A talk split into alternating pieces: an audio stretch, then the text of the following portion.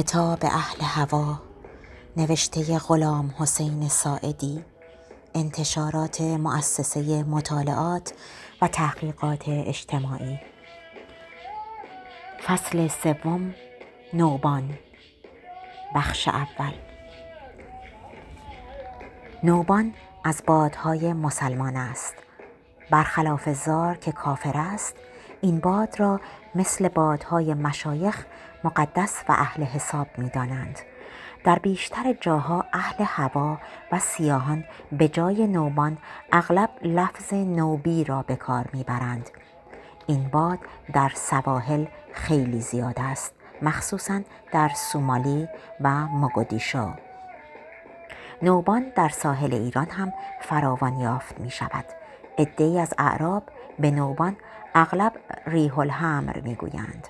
اما در قطر و شارجه و دبی ریح الحمر به تمام بادها اطلاق می شود هم به زار و نوبان و هم مشایخ و دیگر بادها. در سواحل ایران مشهور است که نوبان در عدن از جاهای دیگر بیشتر است و بعد در حبشه شیوع زیادتری دارد. در سواحل ایران به همان اندازه که زار شایع است نوبان هم شایع است. نوبان را هم مثل زار فقرا می‌گیرند و ماهیگیران فقیر و کسانی که زندگی راحت و مرفه ندارند. تجار و پولدارها و پیلوران دچار نمی‌شوند. عربها همیشه بیشتر از عجمها گرفتار نوبان می‌شوند. نوبان مثل زار انواع و اقسام دارد که با آهنگ مخصوص خود زیر می آید. ولی انواع نوبان نامهای جداگانه ندارد. شروع و علائم همه نوبان ها یک شکل و یک جور است. مثلا اگر ماهیگیری گرفتار نوبان شود ابتدا احساس افسردگی می کند. حال و حوصله کار کردن و دریا رفتن را از دست می دهد. موقع لیغ کشیدن و جمع کردن تور از دیگران عقب می ماند. اشتهایش را از دست می دهد. خوابش کم می شود و اغلب ترجیح می دهد که در گوشه دور افتاده جدا از دیگران بنشیند. کم حرف می زند و گرفتار خودش می شود و به اصطلاح اهل هوا جانش بد می شود. در این حال شخص مبتلا را پیش بابا یا مامای زار می‌برند ولی بابا یا ماما چنین شخصی را نمیپذیرد و او را میفرستد سراغ طبیب و بعد از مدتها دوا و درمان که بهبودی نیافت دوباره می آورند پیش بابا یا مامای نوبان بابا یا مامای زار غیر از بابا و مامای نوبان است. هرچند که ممکن است یک نفر در عین حال هم بابای زار باشد و هم بابای نوبان. برای علاج نوبان هم مثل زار اول باید جن این باد را از بدن بیمار خارج کرد. برای خارج کردن جن نوبان در ساحل ایران مریض را مدت سه روز در حجاب نگه می دارند. در این مدت مبتلای نوبان نباید زن، سگ و مرغ ببیند. بنابراین او را در کپر خلوتی دور از دیگران نگه می دارند. بعد از اتمام دوره هجاب مریض را حمام می دهند و تمام بدنش را می شویند و از دوای مخصوص اهل هوا به تنش می کشند و بعد معطرش می کنند. آن وقت نوبت خارج کردن جن از بدن بیمار است.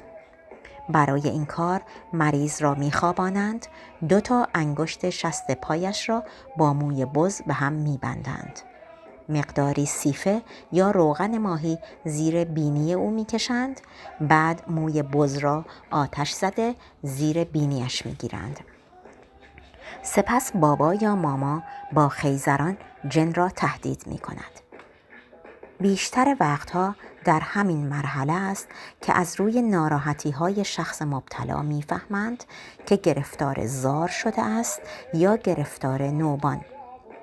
بعد از خارج کردن جن از تن بیمار مجلس بازی ترتیب داده می شود و شخص آرام و ساکت شده به حال طبیعی برمیگردد.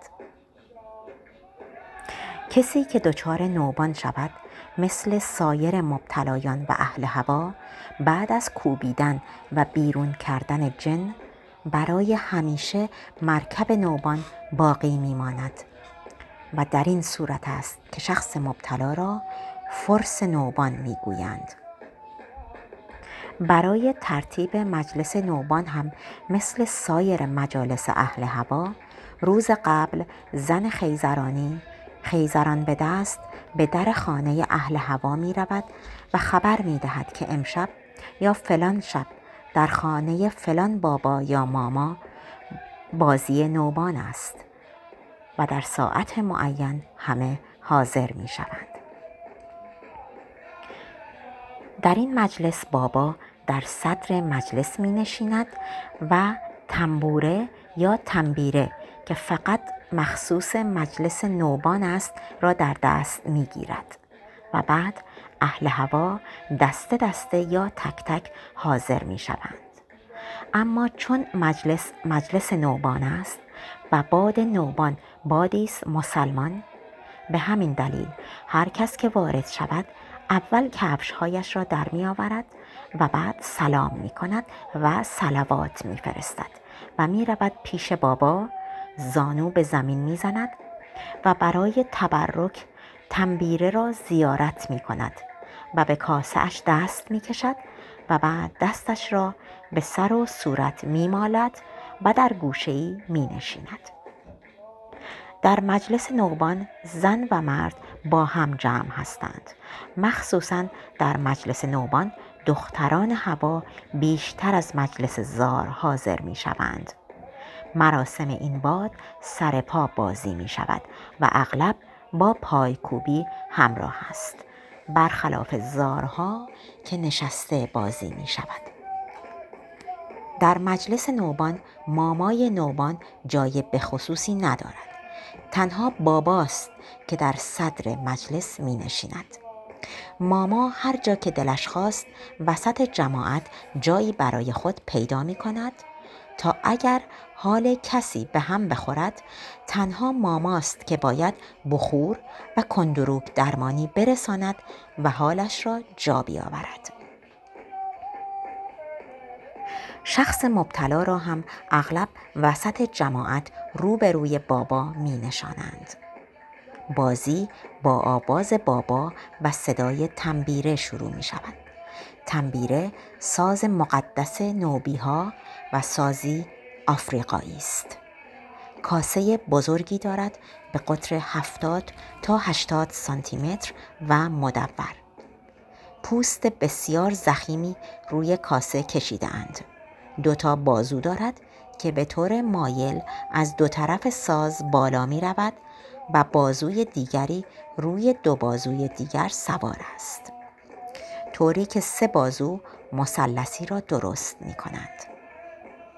تنبیره شش عدد زه دارد و هیچ وقت کوک نمی شود.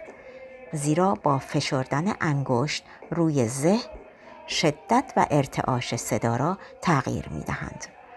برای سفت کردن زه ها معمولا آنها را محکم دور بازوی سوم میپیچانند. تنبیره یک ساز ابتدایی است و زه ها خیلی کم با هم اختلاف صدا دارند.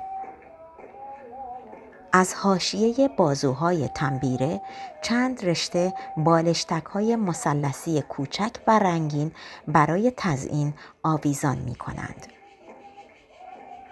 مزراب تنبیره تکهی شاخ گاو است.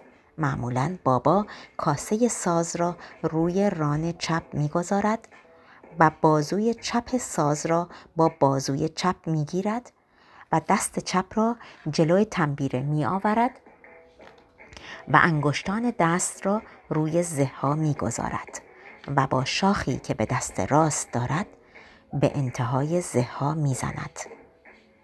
صدای تنبیره بم و گرفته است